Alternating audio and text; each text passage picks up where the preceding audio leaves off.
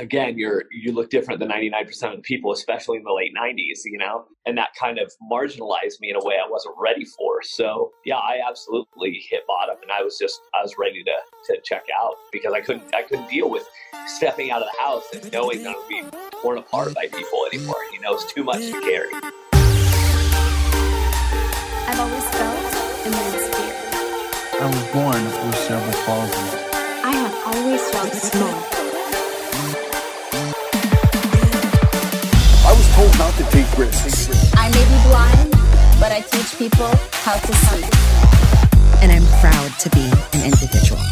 This podcast is for you, the unconventional leader. Maybe you are the one that everyone discounted. Maybe you struggle with fear and self-doubt. We are here to empower the next generation of self-starters to step up, use their voice, and make an impact in this world. Friends, welcome to today's episode. If this is your first time listening, my name is Heather Parody. I am your host, and the show is for unconventional leaders. We want to celebrate those who are going against the grain, stepping up, using their voice, and making an impact in this world.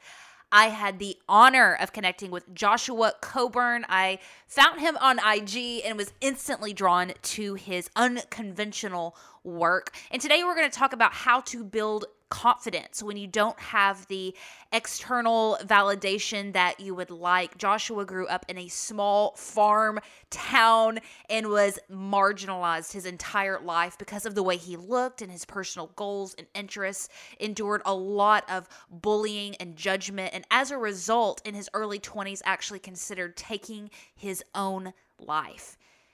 He's now a motivational speaker, author, mentor, entrepreneur, and five percent sponsored athlete, and now has dedicated his life and career to redefining stereotypes and assisting others in reaching their dreams. Joshua shares his story with us today and talks about how we can build confidence when we feel like we're all alone, how we can stop comparing ourselves to others, and even fitness's role in developing a stronger mindset. Joshua is a super cool dude. I encourage you to check out his links, his book, website, Instagram, all the things in the show notes. And listen, if there is one person who sticks out in your mind while you're listening to this conversation, maybe they really struggle with confidence and, like Joshua, was marginalized, bullied growing up, or even now, if there is someone who would really benefit from Joshua's story, please just take a screenshot of this episode and drop a link to them in their instant messenger, an email, a text message, whatever it is. We want to impact as many people as we can this year and need your help to do it. So thank you so much for sharing this episode with that person. All right, friends, let's get into this powerful conversation about how to build confidence without external validation with Joshua Coburn. I mean, it, what really kind of led me to helping others was I wasn't comfortable in my own skin. I was struggling. I grew up in a small town uh, in the Midwest where I was kind of the, like the weird kid. You know what I mean? I, I preferred work over sports. Even though I was good at sports, we didn't have a lot of money.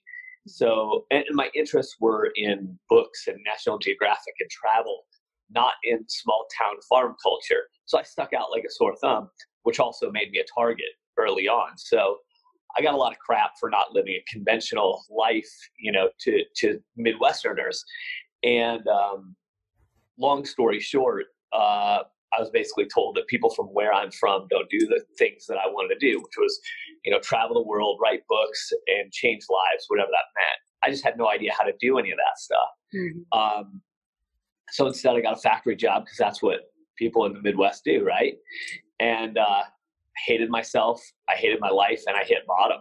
And ultimately, it was in those moments that I realized, look, if I can take responsibility for my, ultimately for what was going to be my death, what happens if I really take responsibility for my life and kind of forget all the crap that people put on me that I willingly carried for whatever silly reason? Looking back, it's silly we allow that. Um, but it was, it was in those moments. It was like, you know what, if I'm going to change my life, take responsibility for my life, I'm going to pick other people up along the way. So, I mean, that's, that's the real long and short of it. Of course, uh, there's, sure. there's a lot more, but, um, you know, that's, that's the real quick and dirty.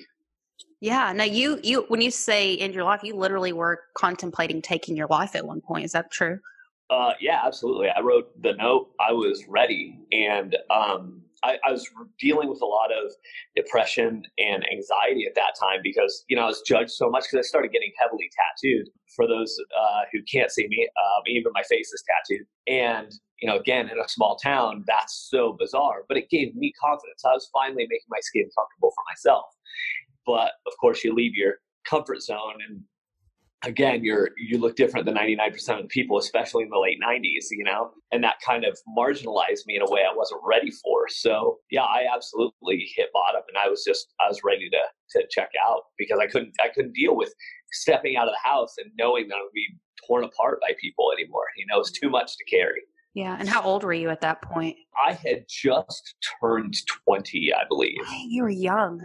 Yeah. Yeah. I was twenty. Um, And again, you know, at that point, I'd I'd already done things that were kind of unconventional, and and I'd reached some goals. And I'm like, well, I've already done things people said I couldn't. You know, I'd been on T V and done some other things, and you know, I was like, ah, this is it's enough.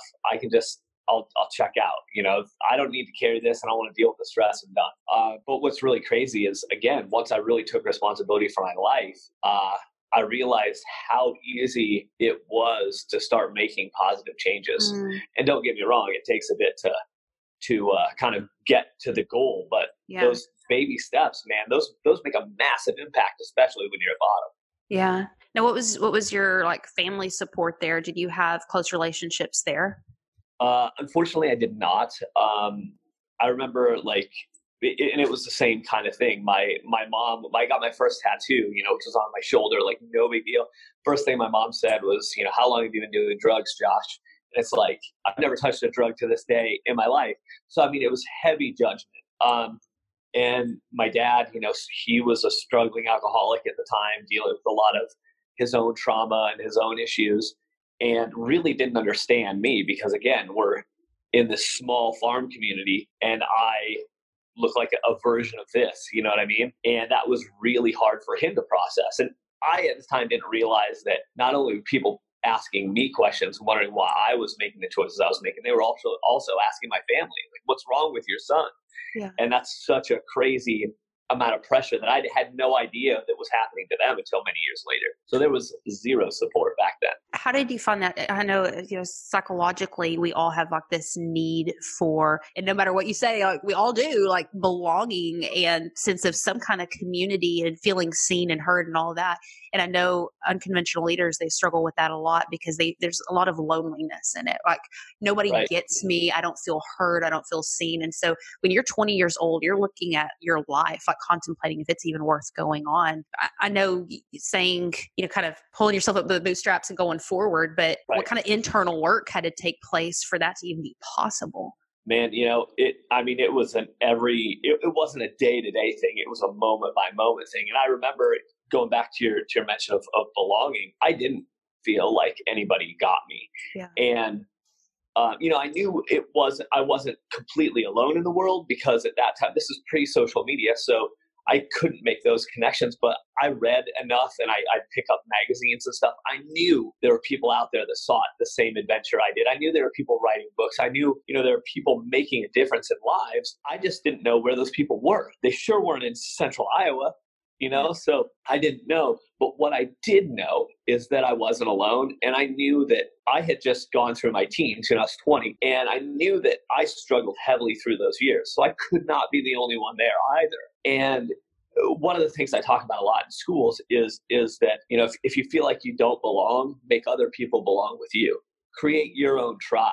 So that's ultimately what started to set me on the path to speaking in schools and doing that stuff, because I'm like, I, like I had nothing to lose. I could be vulnerable. And that's something I, a lot of people struggle with, especially leaders, because they got to be something, right? You got to stand up and be that. Um, that's exactly what I do. But the way I do it is by shedding all my skin, because I got scars, but I know you have scars and everybody else has scars. And I mean, judge me for them. But at the end of the day, the number of people who are waiting for hugs after a speaking engagement are much less than the number of people who are judging me for my scars. And I'll take those hugs over those judgments any day. Mm. So that's really what it came down to, you know, is, is accepting vulnerability and knowing there's others out there. But to your point, how, where does that bravery come from? Where do you start kind of cultivating that? Again, I was struggling with happiness. I was struggling with myself. And it really, I, what I started doing is I started writing myself notes, like little sticky notes, and putting them all over my apartment, in my car, everywhere. And they would just say, like, you know, today, choose happiness, and other things that we've all read somewhere at some point. And those would help me kind of uh, just be like, oh, you know, smile, they're contagious. Yeah. Okay. I, I And it reinforced that I would practice happiness every day. And then I started posting my own quotes on, back in the day, MySpace, then Facebook. Oh, yeah, yeah, right? I met my husband on MySpace, I'll admit it. Oh, snap. Well, I, I met my wife on I G, so, you know, I get it.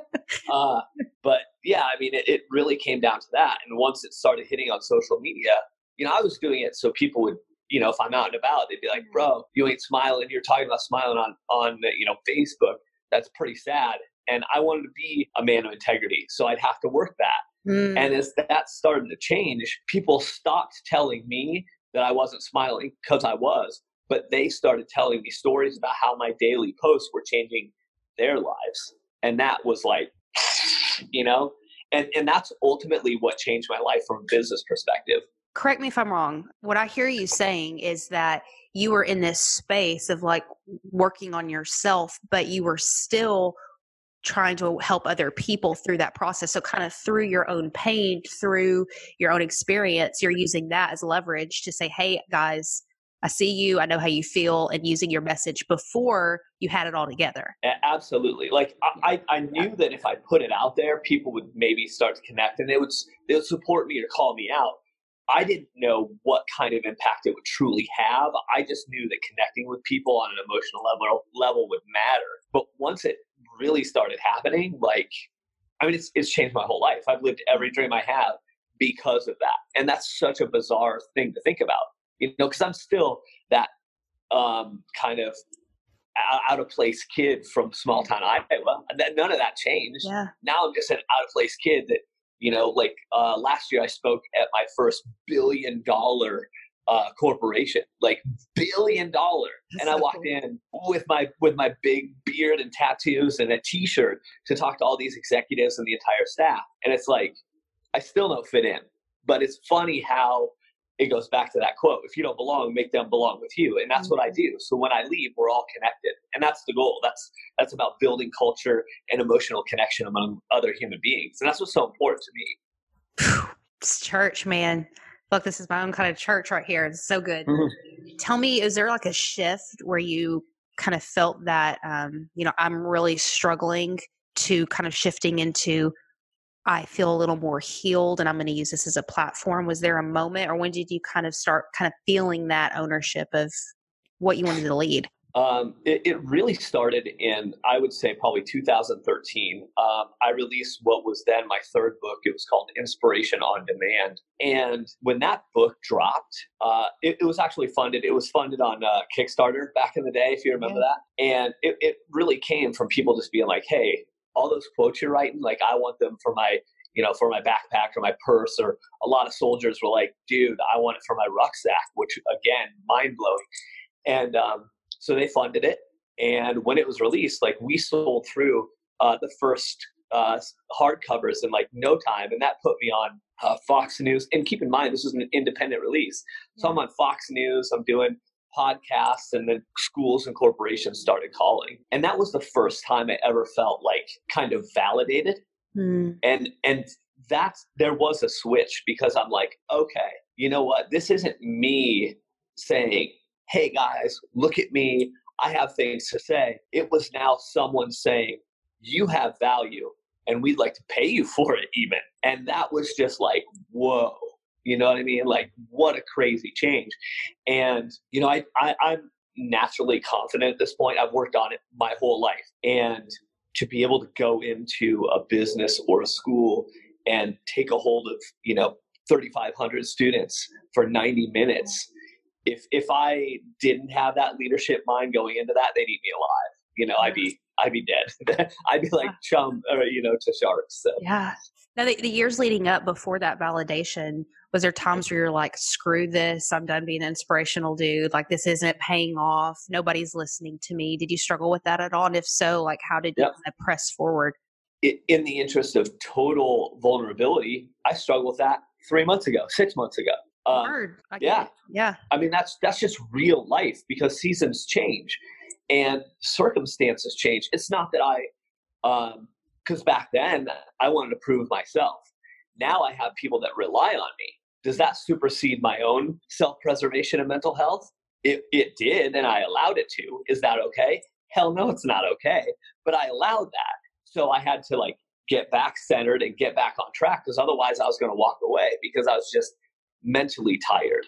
To to backtrack, um, yeah, of course. I mean, it, it re- I really struggled with uh, kind of the the like making it, like because I I had my own goals, but like making it was me comparing myself to other people. I'm not some tattooed Tony Robbins. That is not what I do. You know what I mean? And people all the time are like, oh, so you're like a Tony Robbins kind of guy. No, I am. I, I marketing says I'm a motivational speaker and author and all these things that my bio makes me sound cool for. But what I am is I'm a dude that's going to come hang out and make like three thousand new friends when I speak. And I had to get out of my head that I was Tony Robbins because I'm not, and I don't want to be that. I'm a dude who's going to come and give hugs and make people understand they have friggin' value. That's who I am. I'm not going to say ever, you know, hey, when I'm done, go to the back of the room and get my book and this, you know, two hundred dollars plan to make your life better. Screw that. No, you can do it. And let's work on this together. Yeah. Now that loops perfectly back around to what you said a moment ago. You said, I am a confident guy and I've worked on that. So building that confidence from someone who was unconventional, kind of the underdog, uncomfortable in his skin and, you know, Iowa and really struggling to the man that I'm seeing right now who can own right. all of it. Like, what are some of those confidence practices and things that we can start implementing to step into that? Absolutely. Uh, you know, I always, I always feel like people kind of start by looking at, I always equate it to like a mountain. You're standing at the bottom. You're like, I can never climb that. And I'm just like, you know, understand that the mountain's there, but you're starting the hike right now and look at your feet and just ahead of it so you're not tripping up. And understand every step you're saying something good to yourself. Mm-hmm. And it sounds silly. It's been said a thousand times. I'm not the only one who said this, but the, that positive reinforcement, it might take every Well, back in the day, it was moment by moment. Now I rarely have to step back and look in the mirror and be like, bro, you got this today. You know, I have a huge speaking gig for a big corporation coming up next week. And I know that morning I'm going to be like, look, man, it's been a bit since you've done a business. But you're going to get out there, you're going to slay it, and you're going to walk away with a ton of new friends. And it's going to be unbelievable. You got this. And I'm going to go do that. And that used to be me walking into the grocery store. Like, you got to go get milk, man. Go ahead and go. Get your money, put it in your hand. You know, it's going to be, you know, a dollar eighty-five, get two bucks, you know, and I would walk myself through even those little moments. So for those out there at the very beginning, start at the very beginning, start where you're at and understand it's okay to tell yourself, I just got to go from the front door of my apartment to my car. I'm going to get in my car and then I'm going to start driving. I'm going to get in the car, tell yourself what's next. That's totally okay. And I think a lot of people think that, you know, well, I see people do that all the time. I'm so weak for that. No, you're just in a different place. Yeah. Stop the comparisons, you know? So again, it sounds maybe silly, but I think all the greatest leaders out there, I think the people that are creating legacies every day, that's how they started. And that still applies. I mean, I can't imagine there's not a moment that uh, The Rock isn't standing in his trailer before nailing a big scene. And he doesn't say, you rehearsed, you're ready for this, go kick some ass, buddy. And then he does. I mean, at every level, that's it's on us. And we have to reinforce that because no one else is going to. That is the real stuff, man.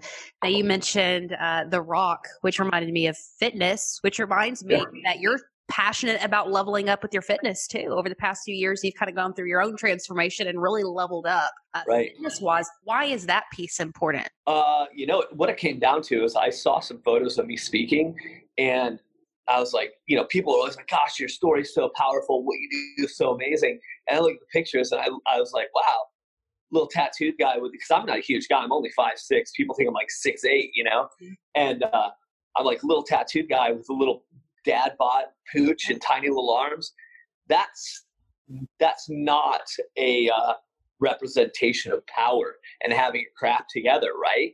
Mentally, I was together, but physically, I was not. And uh, the three dots that are tattooed on my forehead that a lot of people ask about represent your body, your mind, and your environment. Mm. And it's about being who you are by aligning those three things. Well, fact is, when I looked at that picture, I realized my body was out of alignment. I had good people around me. My environment was good. Mentally, I was on target, but I was failing with my body. So I committed right then to working out in a dingy-ass, nasty back shed with rusty secondhand weights to start this process. And when I went to my first gym, you know, this isn't long ago. This is like five years ago. I was going through a divorce. Like, it was rough, and I'm starting over. I didn't know if I could spend money. I didn't know if I'd have money. And so I went with what I had, you know, crappy old tennis shoes and, and uh, you know, some cargo shorts. And people looked at me funny and thought that I was weird, but I was there. I was picking up heavy things. I was making progress. And eventually it all turned around. And weirdly enough, like a year and a half in, I got picked up um, by five percent Nutrition to be a sponsored athlete. And I'm like, what? I'm, I'm not a bodybuilding competitor. I'm just a dude who's out there doing it and documenting it, you know, just like I always have. Yeah. Yeah. So tell me about the balance, because I get this a lot, the balance between acceptance, like self-acceptance, loving yourself, owning your skin, who you are, and also self-improvement. Right. That's a really interesting uh, kind of question. Um, I, I'm always looking for kind of progress. You know what I mean? I'm always looking for the next thing. And admittedly, I am terrible at stopping and smelling the roses. Thankfully, my wife is like, look at the empire you built. Mm. Enjoy that. Yeah. And that that goes for the temple that we build too. Or the t- not even that. The temple we are blessed with. You know, I, I, I, I hear often from mothers who are like, you know, my whole midsection is destroyed from having these children and I hate it. And I automatically, I don't think that way at all. I'm like, holy cow, like I get it. But those are battle wounds because you gave life, like love that. And I have to say those things to myself. I have stretch marks, you know, I have scars. I don't maybe always look my best. But I think in terms of balancing that out is understanding that, hey, you know, I, I am happy in the skin I am in. But also, you know, I see these couple of things, but if I never fix them, I'm okay with it. Mm. And that's what I have to say. And that, that goes for a lot of things. I've had in the last six months to kind of come to terms with what I, what I am. Like, uh, like I don't have anything to prove. Yeah. I did everything I ever said I do. And then a million times more. And, you know, I'm always like, well, I could do this and I could do this. And what about these things? But I'm like, wow, but I don't have to. Because I've I've already done the things I set out to do. And I think, and, and maybe that's age, you know, I'm almost forty. Maybe it's just kind of getting to the point where I've finally fully gotten comfortable in who I am. But I would, I'm, I'm equally as comfortable on a stage or on social media as I am working in my backyard with my family. And that piece only comes from kind of getting to that place of of understanding yourself and who you are and accepting this is you, this is your life. If you're not ready for that, I encourage people to work for something else, but that doesn't mean you can't love today and yeah. your situation and where you're at and who you are. Yeah. So I, I don't know that that really answered your question, but I guess that's more no, been does. my process to get there. That, that, uh, like being comfortable in your own skin. Oprah's my girl, so I know I love her. Mm. I was listening to her yesterday and she, she was talking about when she, you, she mentioned forty-two. Um, when I got, she said, when I got close to forty, that's when I started really feeling like proud of myself and owning in my, you know, what you just said. Is that, so do you think we kind of, it's just an age thing that when we get to that point, that's what's going to happen? Or is there ways, you know, people in their twenties, teens can kind of take a piece of that pie and have it now? Yeah. Uh, that's a great question as well. I think I, to be honest, I don't know if it's like a, a number thing. I think it's a perspective thing. Hmm. And yes, I believe that you could have it at, you know, twelve or fifteen or, or eighty-five. I think it's a matter of stepping out of who you are and looking at your life objectively. Because like you can look at my life and you can, you know, be like, wow, this dude's, you know, fitness and, and mentally on point. He's doing all these things. He's got his crap together. Uh, but in those moments, I can feel like I'm an absolute yeah. nightmare mess, which, you know, could be true. But also I have to understand, like, look, because these couple of things are going on, that doesn't mean your life is shit. That just means you're going through this. That doesn't eliminate everything else you've ever created or the life you've lived. So I think if, you know, if you're twenty-one and you're just going through maybe, you know, getting ready to start your second year of college, you're looking back and, you know, you're not loving college right now, that doesn't mean your life is terrible. It just means, look, I can address these things, but I've already accomplished, I survived high school. Like, that's a yeah. miserable time in most yeah. people's lives. Yeah. And they should be proud of that. So step out of yourself and look back. You know, if they're making moves for a good future and they've achieved some good things on the way, or maybe they've just overcome adversity. Yeah. You know, there's so many little things. I think stepping out of yourself and looking at your life and saying, I did that once in a while, is a monstrous achievement alone. That's, that's fire, man. Well, I have one last question for you, Joshua, but before I get there, first, I just want to acknowledge you for the work that you're doing out in the world, being vulnerable and being willing to share your story and like the pain and the hurt and the things that you've gone through is, it's hard, but it's so needed. Our culture is so desperate for real leaders to step up, use their voice, make an impact the way that you're doing. So thank you so much for your work and for jumping on here with us today. Where can people connect with you? And you have several books and one new one, right? Uh, yeah, the latest one is called Shit That Needs Said, So You Can Kick All the Ass. Um, and, and all my stuff now is independent. I used to go through publishers, but it's a whole other story. Independent's the way to go, in my opinion. You can find it at Joshua Coburn dot com. Uh, myself and my wife sign and pack every single one ourselves, so it's absolutely personal. And and all my social media is just like at Joshua Coburn. Uh, just Google me. You'll find me. It's that easy. So. Very cool. Very cool. Very last question. Let's say we were to go back almost twenty years ago with that young man in his early twenties where he's contemplating, is my life even worth living? I've done all the things. I don't know if I can continue. I feel like such an outcast, an outlier, just this deep, dark depression that he was in. If you were to go back and sit with him for a moment and tell him one thing, what would that be?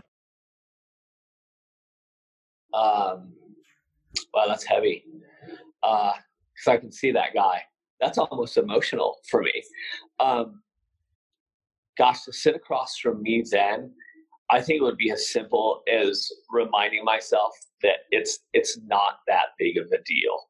The things that you're carrying, the things that you're facing, it seems huge now, but just keep going because it's not a big deal.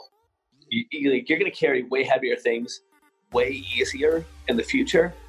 And what you're experiencing today, not a big deal. Pick it up and carry because you're stronger than you think you are. That's what I would say.